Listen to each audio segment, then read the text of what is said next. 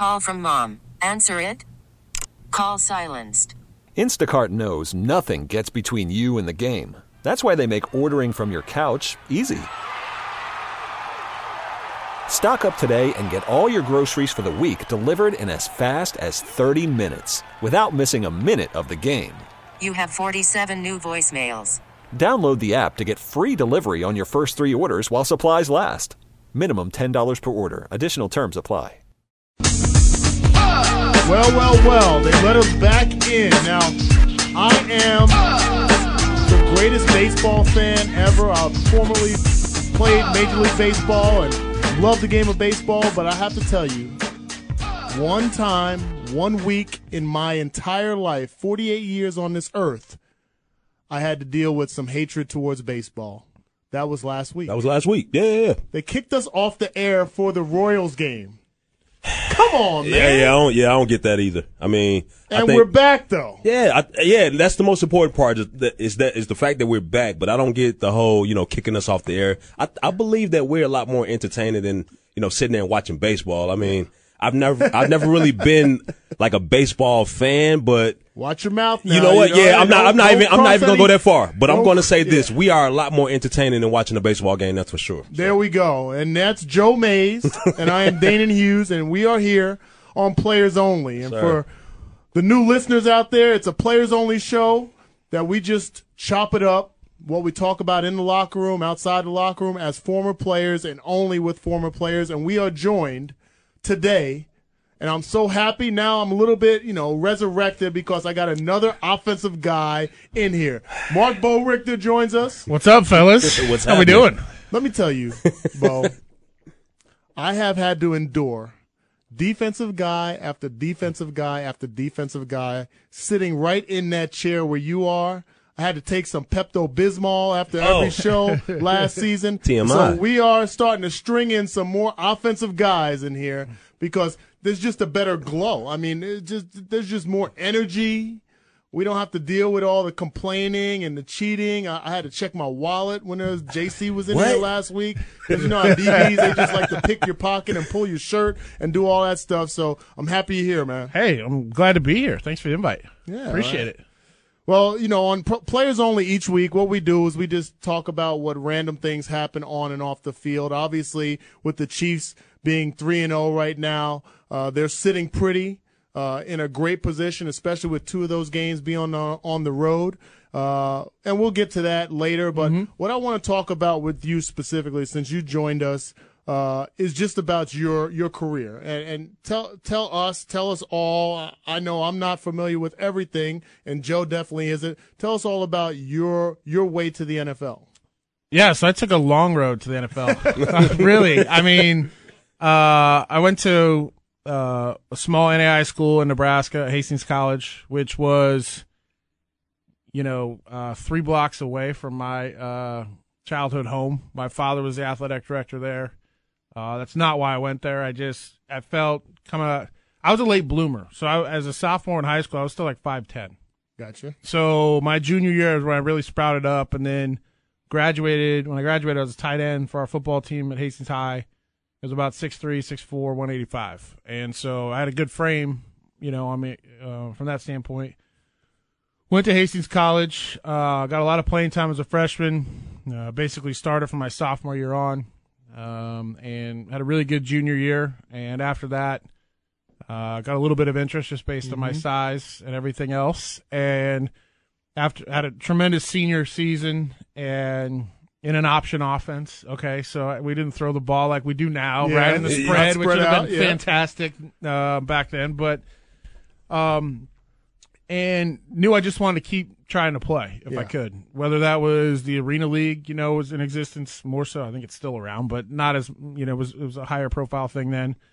Uh, Canada, NFL, wherever. I just wanted a shot to see, and if it wasn't going to work out for me, not a big deal. Yeah. I'll just go find a job and do whatever. Probably get into coaching or whatever from that standpoint. So So you went. What'd you go? You went two years in the uh, in Canadian football. Yeah. So what happened is is we had a uh, a guy on our staff who's from Canada originally, and I mean he'd been in Hastings for like thirty some years. Yeah. Um, but he made a few calls. Um, to some folks up there, and the NFL draft came and went. And in the meantime, I'd gone to Chicago to work out with the speed coach and all this other kind of stuff, just to get myself ready. One of those regional combines you pay like three hundred and fifty dollars to, you know, Yeah. in Chicago. Um, and did all that and had great numbers and you know, was on the radar of a couple NFL teams to possibly be an undrafted free agent, but we all know. I mean, I shouldn't say we all, but you guys know that if you don't get that call by the sixth, seventh round, possibly on things, you know, it a probably, free agent. Yeah, it's Right. probably That's right. a free agent. It's probably you know not going to happen for you. So a couple days after the draft, I still hadn't got a call, and I went to Dallas, Texas, and worked out at a regional uh, invite only deal for the Calgary Stampeders, and it went really well.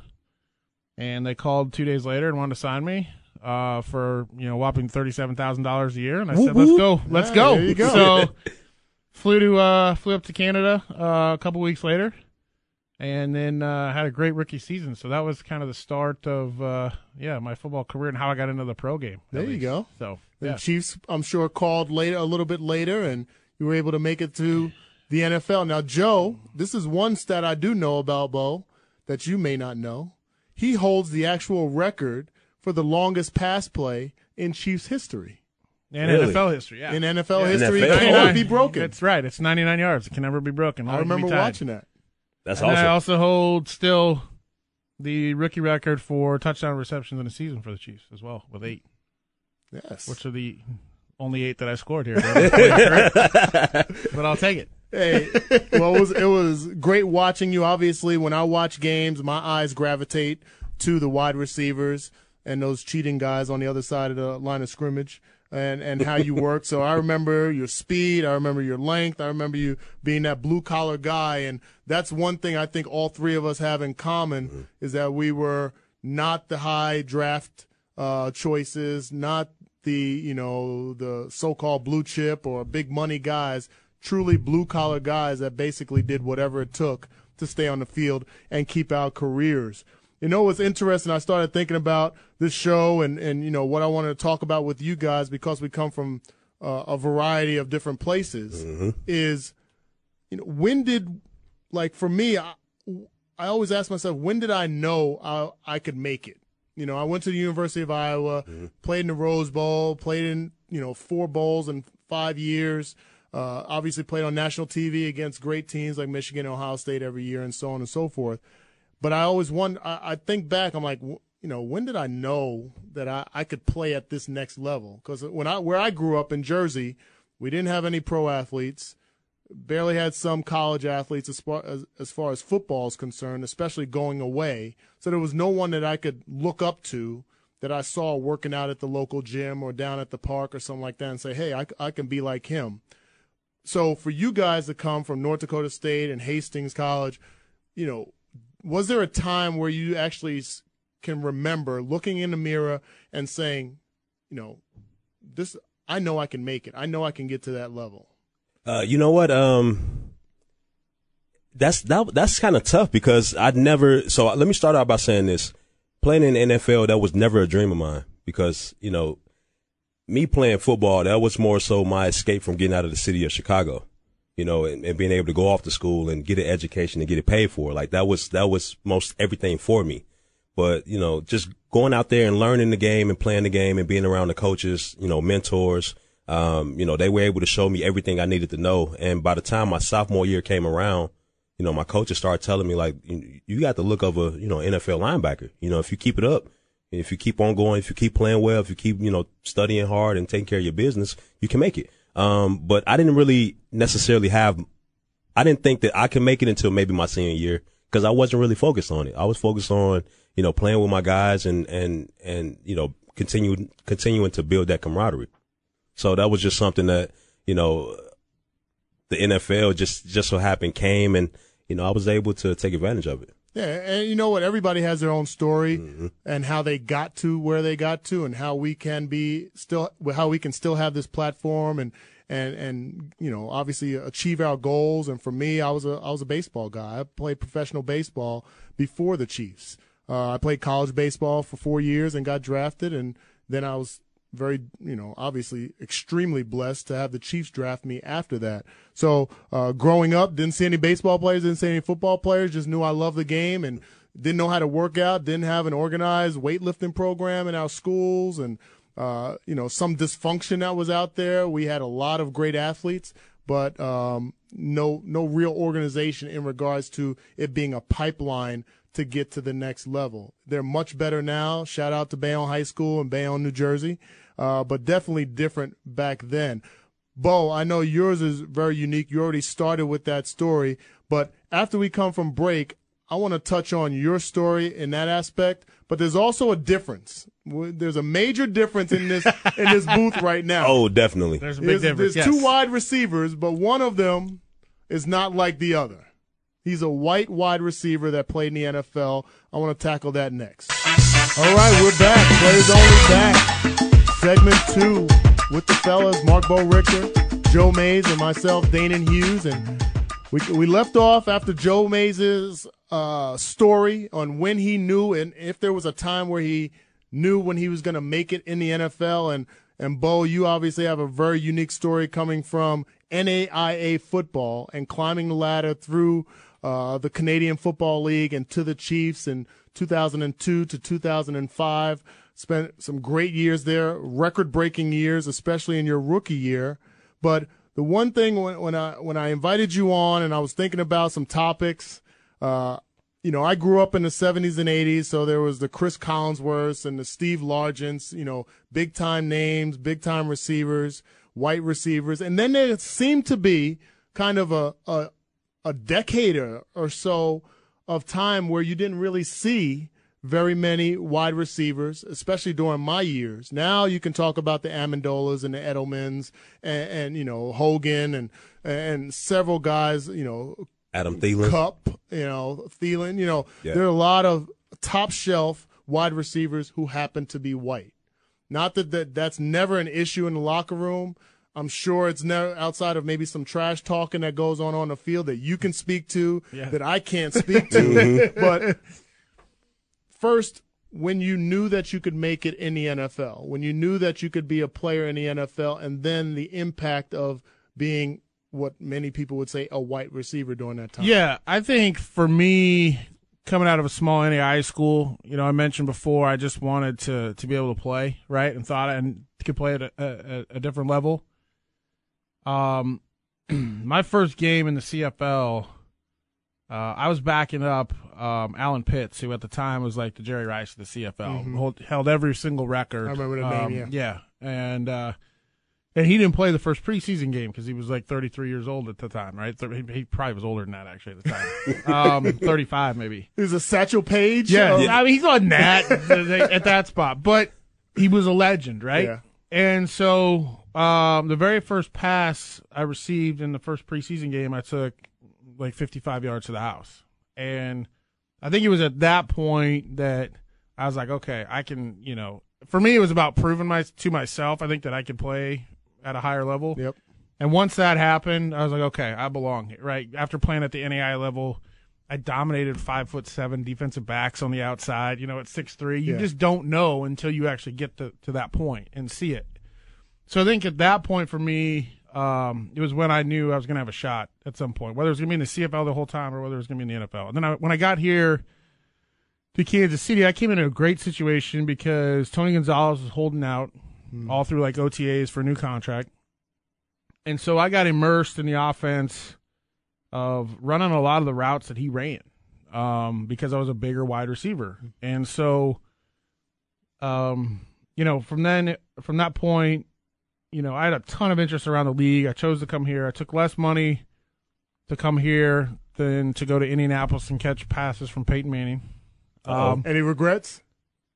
not really, because I mean, I, yeah, you can always look at the rearview mirror and go, yeah, sh- what was I thinking? But during my free agency period, before I came and signed with Kansas City, Indianapolis had Marvin Harrison. They had um, Reggie Wayne Reggie had Wayne. just been drafted the year before in the first round. Uh, Jerome Pathon was still there. He was a free agent, but they made no bones that they wanted him back. Stokley.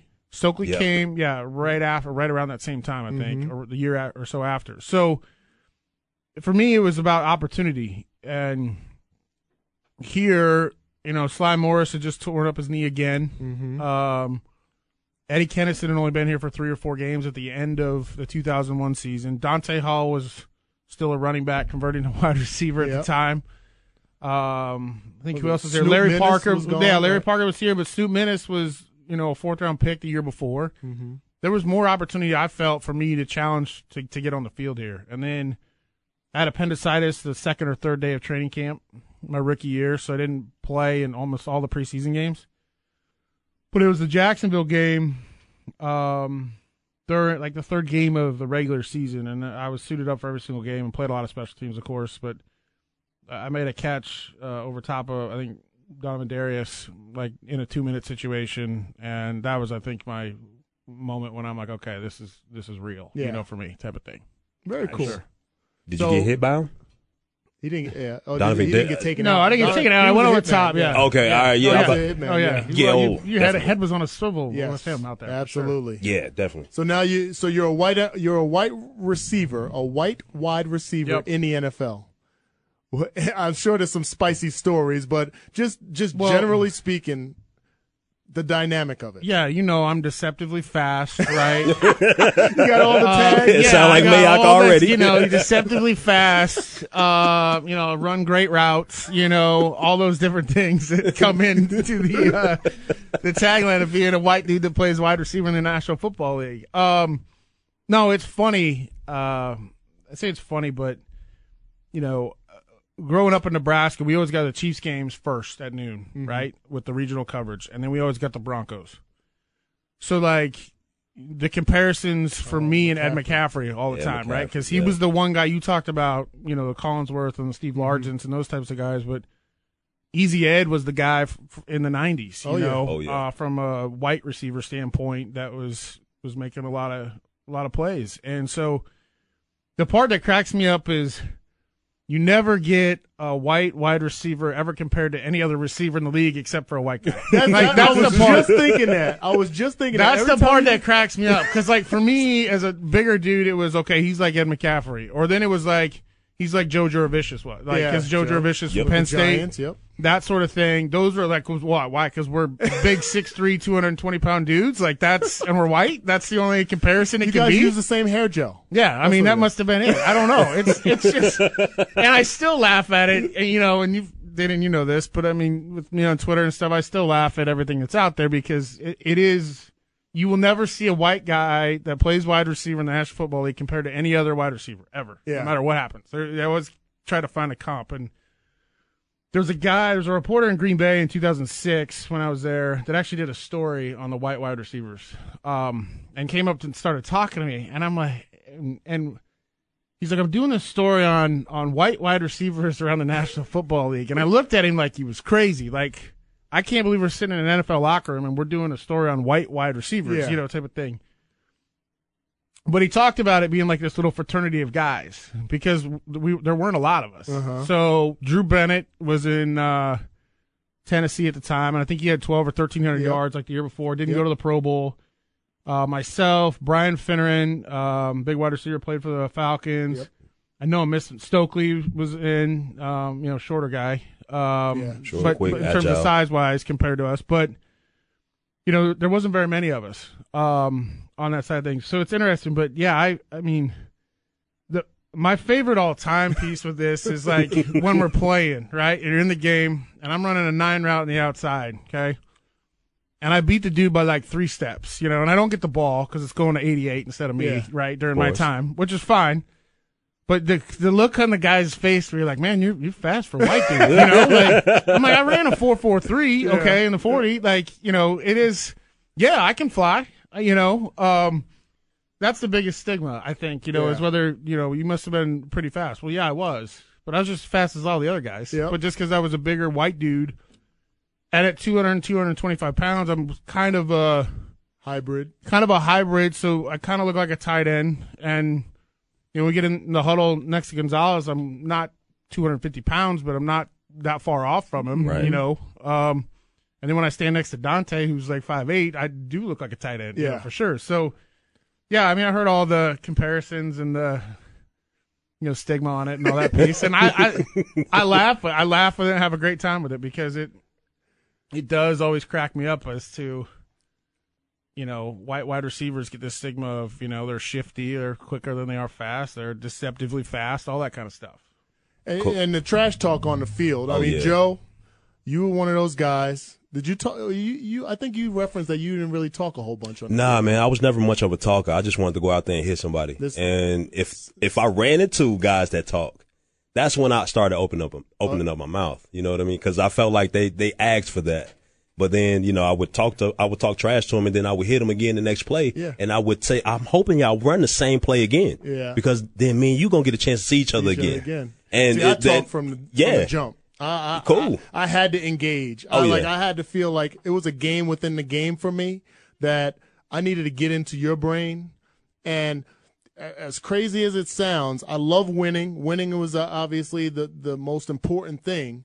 But a very, very, very close second was knowing that I got you Right.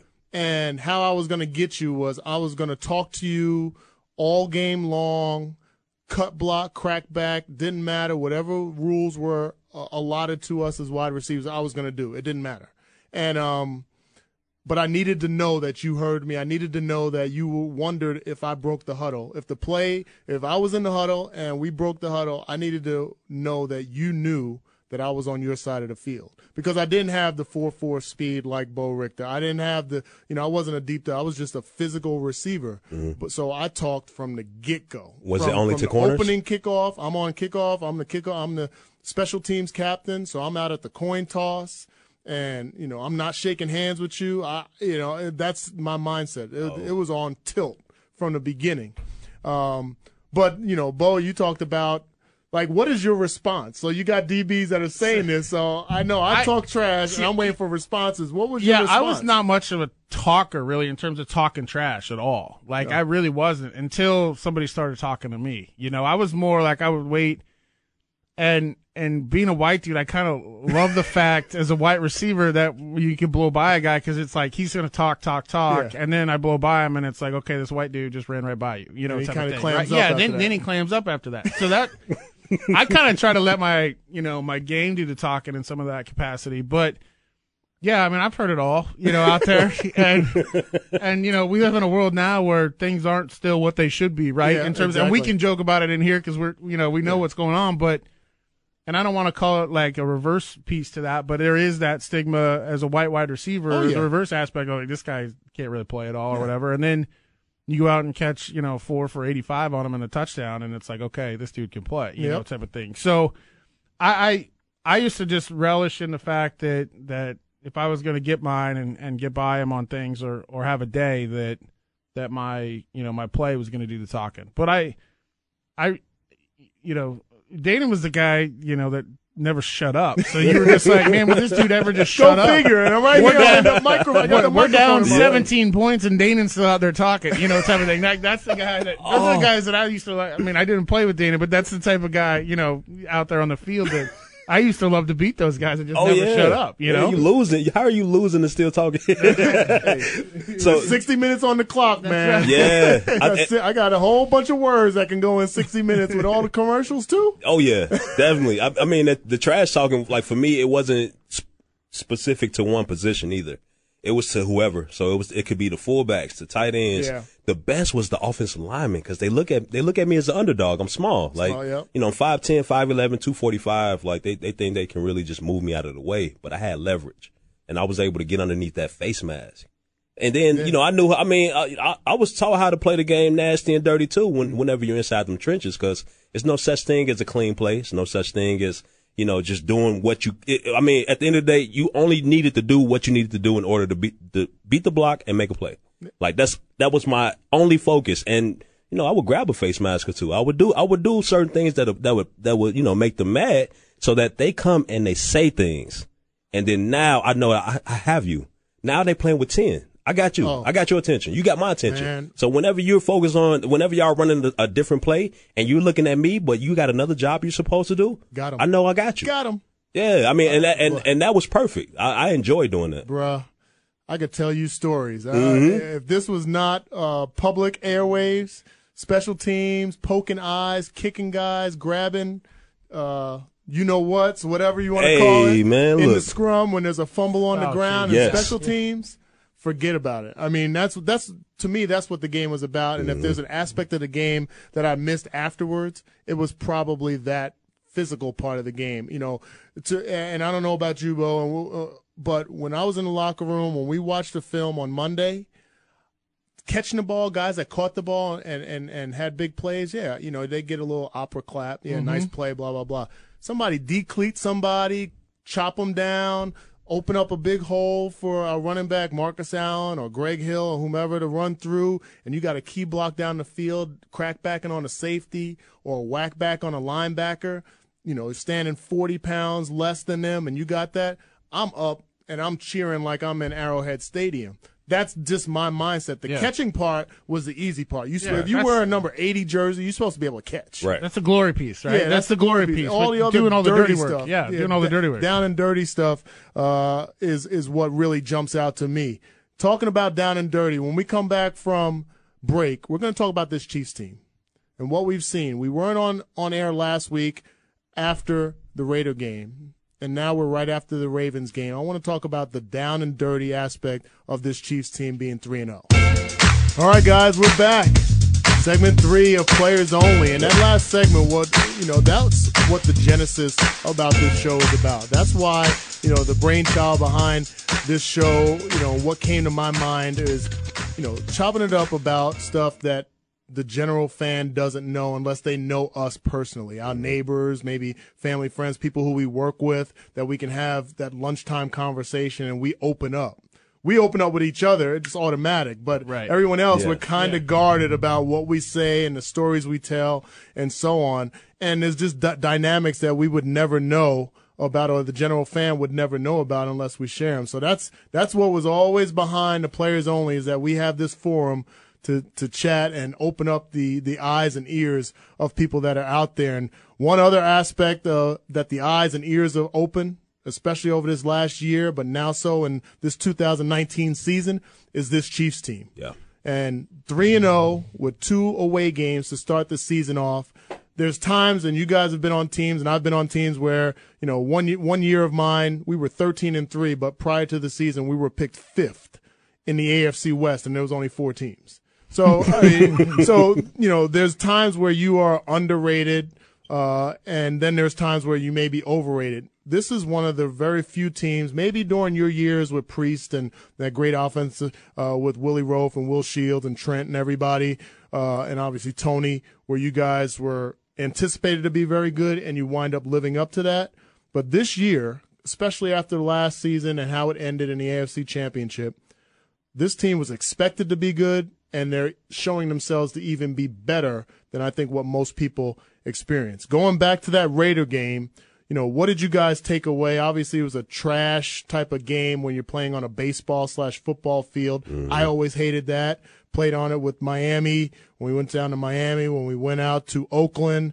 And I think there was another team that had a baseball slash football field. Oh, San Diego. Yeah. Back then. San Diego back then. Um, but that Raider game, what did that, what did the, t- what did it tell you about this team, if anything different?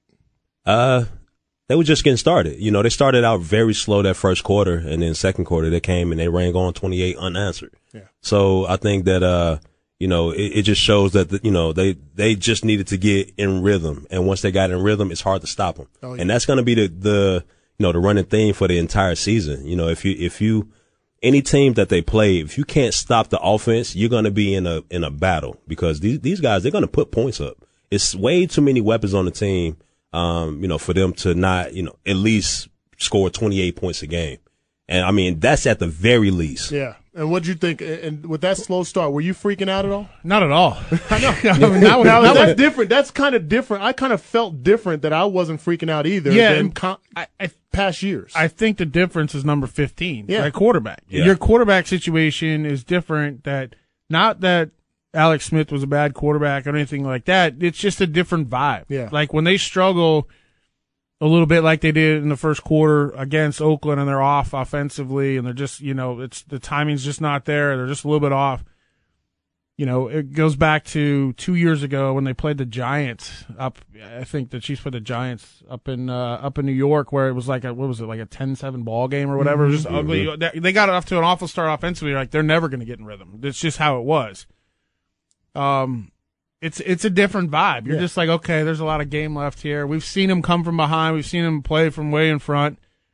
I think the thing for me, just and I know we'll get into the Ra- Ravens game, but from the Raiders game is starting off the year, and I know this week they're on the road again, but three out of your first four are on the road. Yeah. It's hard in this. You guys know this. It's hard in this league to win on the road, no matter who you're playing. No matter It's where you go. So hard. You never apologize for whenever, but if you can, you never apologize for a win on the road, however ugly it can be or whatever. They went out and just got they they took care of business in the second quarter and blew it open in that Raiders game, and then we're basically able to to kind of just coast it to victory and leave some plays in their pocket that they didn't want to show yet uh, from that side of things. And and you know it's against a division rival, and anytime you can win against a division rival is always a plus as well. Now, as a wide receiver, I know I, I've been asked a lot, how would it feel to catch passes from Patrick Mahomes and be on the field with Patrick Mahomes? You obviously had the luxury of playing with a great quarterback mm-hmm. here in Trent Green. I played with Joe Montana and and Rich Gannon, great quarterbacks, and and Steve Bono and Elvis Grbac were really good and really cool too. But this guy, I mean, Special man. Yeah. to to know that you can come out of the locker room and and I laugh at the fact of you know there are wide receivers, very talented wide receivers on this team. They're going to make a lot of money because of the guy that's throwing them the ball. Oh yeah. You know, future their their careers, the longevity in their careers are going to extend 3 or 4 years and the guaranteed money that they're going to get is going to be extended because of number 15 and when I was playing you know, we would talk to other receivers on vacation on the off season of other teams, and you say, "Hey, man, number four, that Favre guy," or you know, or, or you know, Peyton Manning came at towards the latter part of my my career, but there were great quarterbacks, Bledsoe, and you know, Aikman was still around, and so on. And you hear these guys rave about them, and you know, yeah, we're raving about Joe Montana during that time too, but to see how these guys are producing and to see the the, the command. I mean, how lovely would it have been to be a wide receiver with Patrick Mahomes? It would be. It would have been fantastic. It's like Christmas Like, every day. Yes, and, and I played with a really good quarterback in Trent Green. Yeah. Like really good Pro Bowler during my time here.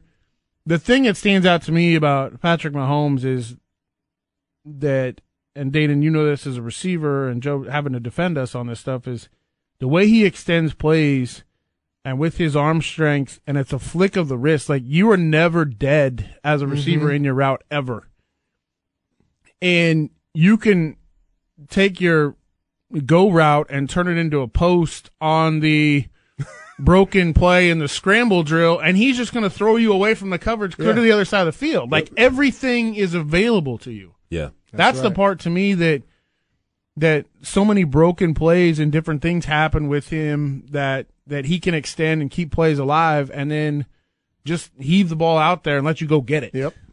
It's a luxury, man, and I think these players will recognize that they might be a little spoiled right now, but if there's ever a time where somebody else has to jump in, they'll recognize, whoa, what what number 15 brought to the table is totally different, totally unique than anything that they've ever experienced. And you talk about broken plays, there's a somewhat of a broken organization that they're about to play this week in the Detroit Lions. And but there's a little bit of concern. I don't know if it, you know, you guys, if it if it comes into your mind as well. It's a little bit of concern when you play against teams that you are decisively better than, and you're going on the road. And, and Bo, you talked about the difficulty of winning on the road. What do you guys feel about this Lions team? Am I the only one that's little concerned? Um. Mm, yeah, probably yes. Um, I'm not. I'm not necessarily concerned because I know that these guys are they're well coached. I mean, you know, any team that's coached by Andy Reid is going to be a well coached team, and they're going to go into the games well prepared. So I'm not worried about that. Um, the one part that I do worry about is the defense. And I know it's early in the season. You know, I know they still have some things that they have to some some wrinkles they have to iron out. Um, but that's that's the only thing is that you know having a defense that that can stop you know the offense from scoring and, and you know being able to get the ball back as many times uh, to the offense as possible. That's truly important. And so far, it hasn't been that. and I, and once again, I know it's early in the season. I know that's going to come. Um, so it's not necessarily a concern, but you do want to see them play better.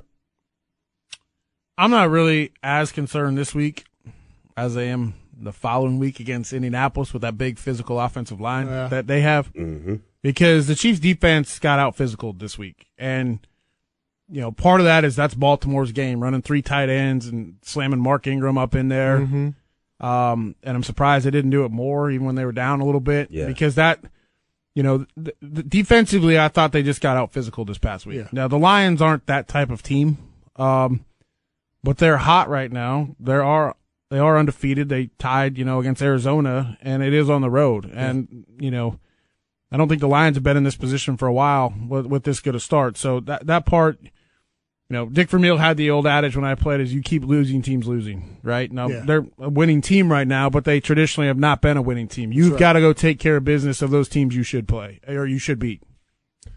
Yep. It- it- you know what? It's still going to concern me a little bit just because we're decisively better, but I, I, I get it. They're a team that is on the uprise, and I'm sure in their locker room they're talking about this is our coming out party. This is a, this is our opportunity as an undefeated team to show that we are a force in the NFC, and not just in the NFC, but in the NFL. Uh, but after this break, we're going to talk about our careers, career longevity. Obviously, we have the luxury of having a Patrick Mahomes that we hope to be here for 15 more years. Yeah. But sometimes the career is not as long as we'd like it to be. So we're going to talk about our guys and our experiences in that, guys. And, you know, did we get off the field when we wanted to? All right, guys, we're back. They haven't kicked us out yet. Not yet. We got in some Chiefs, current Chiefs uh, talk and, and where they are now at 3 and 0. But, Bo, before we get into the careers and longevity and when things end, you mentioned something, and, and I've been talking about it all week about the Ravens and their game plan against the Chiefs. It is hilarious to me, and, and I kind of feel like this is one of the first times that we've experienced this in Chiefs Kingdom where you know for a fact you've been in a defensive locker room, you've been in a, a meeting room with game plans on defenses. We have both been in offensive meeting rooms putting together game plans for opponents.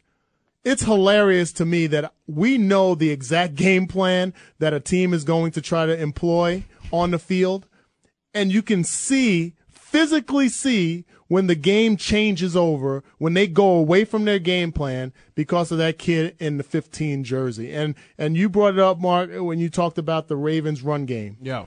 all week long, I would bet my house on it that John Harbaugh talked about running the ball, keeping the ball, time of possession on their side of the field, and, and, and imposing their will on this Chiefs defense, and at the end of the game, wearing them down to a victory. And yet, Lamar Jackson, 52 pass attempts, I believe, in the game, the most of his entire career. Why? Because there was another guy on the other side of the field with a number 15 jersey that John Harbaugh and that offensive staff figured out we better start trying to throw the ball and getting big plays and putting more points on the board. That's the impact that he has that makes it so funny for me as a player, a former player, because I know, you know, I mean, we, we we hear about the coaches that sleep in their locker room. We've had those coaches that, you know, stay in there 20 hours a day, barely see their family, putting together this, this intricate game plan that we're supposed to go out and do. And then to know that those players have been conditioned like we have and maybe about 40 minutes into the game, 40 literal minutes, maybe in the Literal. first quarter, Yeah. that game plan changes and now we're going to go in a shootout because of 15. It does. I think when you look at this game the past week with them going for it on fourth down Yeah. early on, I They'll, I I they said- won't I do said- that again this no, season. they won't. And it was a situation where it was like, we're going to come in and do what we do, and we're going to go for it here on fourth and short. And the first two point conversion, I get it because there was a penalty. So you're mm-hmm. moving the ball half the distance to go on the one. You might as well give it a shot. The thing to me, but you're right about the feel of when a game starts to change. And Baltimore wanted to come in and run the football, wear the Chiefs down, and then take some shots over the top to Hollywood Brown, you know, hit their tight ends and intermediate routes. They took him out of that game plan. And when Lamar Jackson's throwing it over 50 times a game, that's not what they want to do. You took away the Chiefs defense. I, I mentioned they got out physical, but they took away the identity though enough in that game Of the Ravens. of the Ravens that it didn't matter. Yeah. That's true. Um, and I've been and I've been in you know games where you you clearly see the game plan start to change, and you know you playing against a running team, but they got they forcing them to throw the ball.